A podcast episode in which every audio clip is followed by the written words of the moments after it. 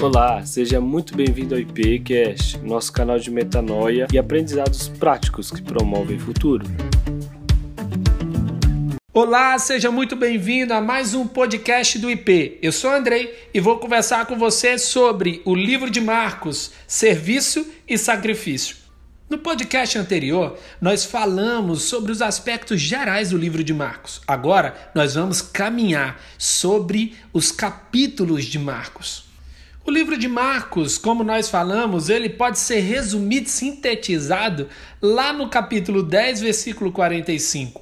Aponta Jesus Cristo como mestre, aquele que não veio ser servido, mas para servir. Exatamente isso. O livro de Marcos pode ser dividido em duas grandes partes: o serviço do servo e o sacrifício do servo.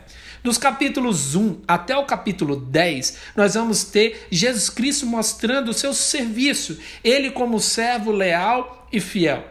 No capítulo 11 até o capítulo 16, Jesus Cristo se mostra como aquele que veio se entregar como sacrifício perfeito.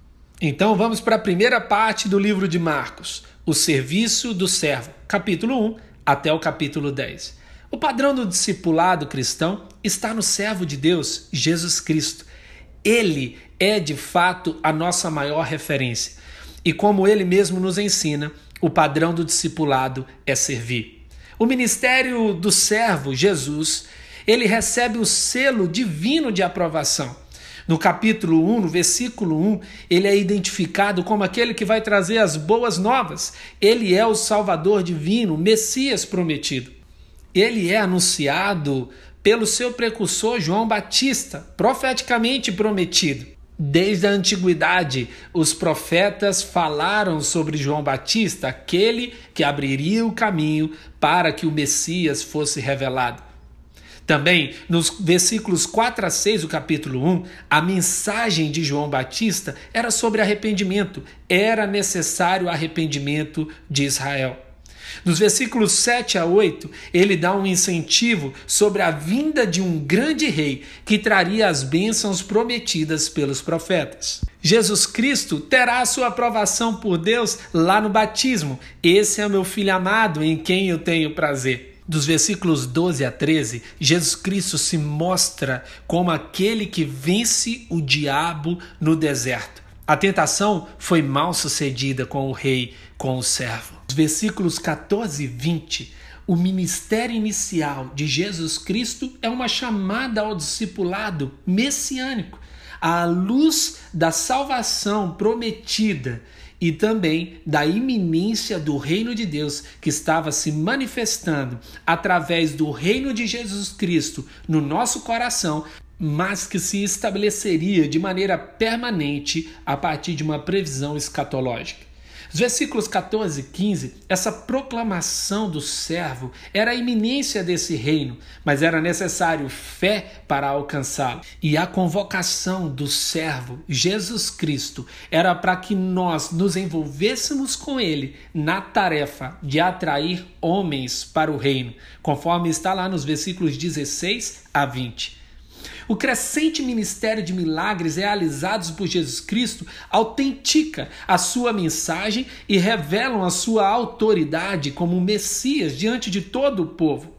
Mas em um determinado momento, dos capítulos 2 até o capítulo 8, o ministério de Jesus Cristo começa a se tornar mais restrito, porque ele estava preparando os discípulos à medida em que a oposição em relação a ele e a sua mensagem crescem em Israel. Do capítulo 8 até o capítulo 10, o programa divino começa a ganhar mais contorno e ficar mais nítido então, o ministério de Jesus Cristo revela que havia sofrimento e glorificação preparado para o Messias. Há uma confirmação da messianidade de Jesus Cristo nos versículos 27 a 30 do capítulo 8. Sofrimento, morte e ressurreição, nos versículos 31 e 33 do capítulo 8, também revelam essa realidade sobre o plano divino para Jesus Cristo.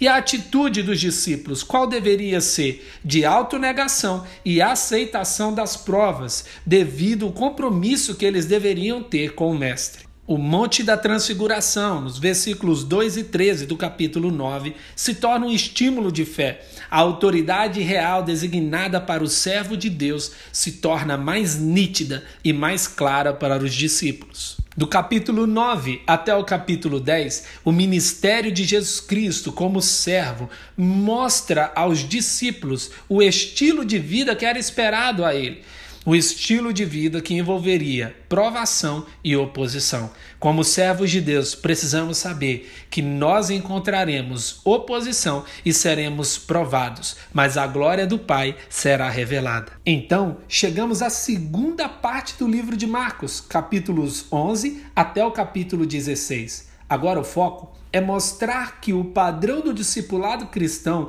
que se encontra no servo de Deus, Jesus Cristo, está baseado no seu sacrifício por toda a humanidade. A apresentação oficial do servo como Messias vai provocar um tipo de oposição oficial que levará à sua rejeição definitiva pela nação de Israel. O desvendamento do programa profético de Deus, lá em Marcos 13, no versículos de 1 a 37, vai mostrar para intensificar então a necessidade de uma atitude de vigilância. Os discípulos precisavam ficar atentos, porque aconteceriam perseguições e enganos vindouros. Aqui há uma predição sobre a destruição de Jerusalém. Jesus Cristo já mostra isso.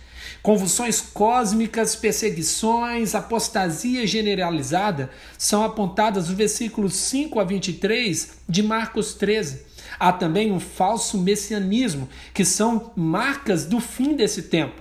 Uma outra marca do fim dos tempos é a oposição generalizada. O fim desta era também é caracterizado pelo cumprimento da septuagésima semana de Daniel, com pressão aumentada sobre Israel para aceitar esse falso Messias e exigindo assim dos discípulos vigilância. A vida do Filho do Homem é marcada então por sinais cósmicos e a reunião de todos os eleitos. Era necessário a vigilância para discernir o final dos tempos, apontados aqui por Jesus Cristo em Marcos 13, versículos 28 a 37 e registrado por Marcos. O ponto culminante, o ápice da missão do servo está na sua morte sacrificial Jesus Cristo morre por resgate de muitos e com a sua triunfante ressurreição e ascensão como Filho de Deus.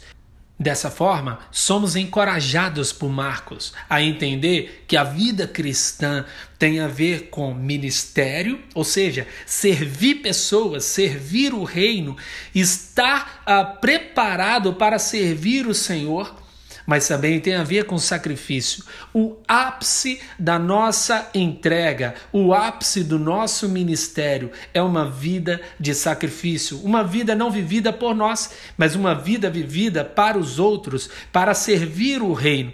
Jesus Cristo nos ensina que não viemos para uh, ser servidos, mas para servir.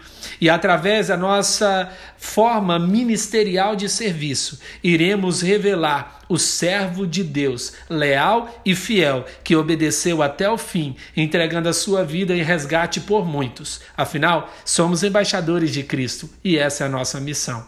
Deus abençoe a sua vida. Esse foi o nosso IPcast de hoje. Deus te abençoe e até a próxima.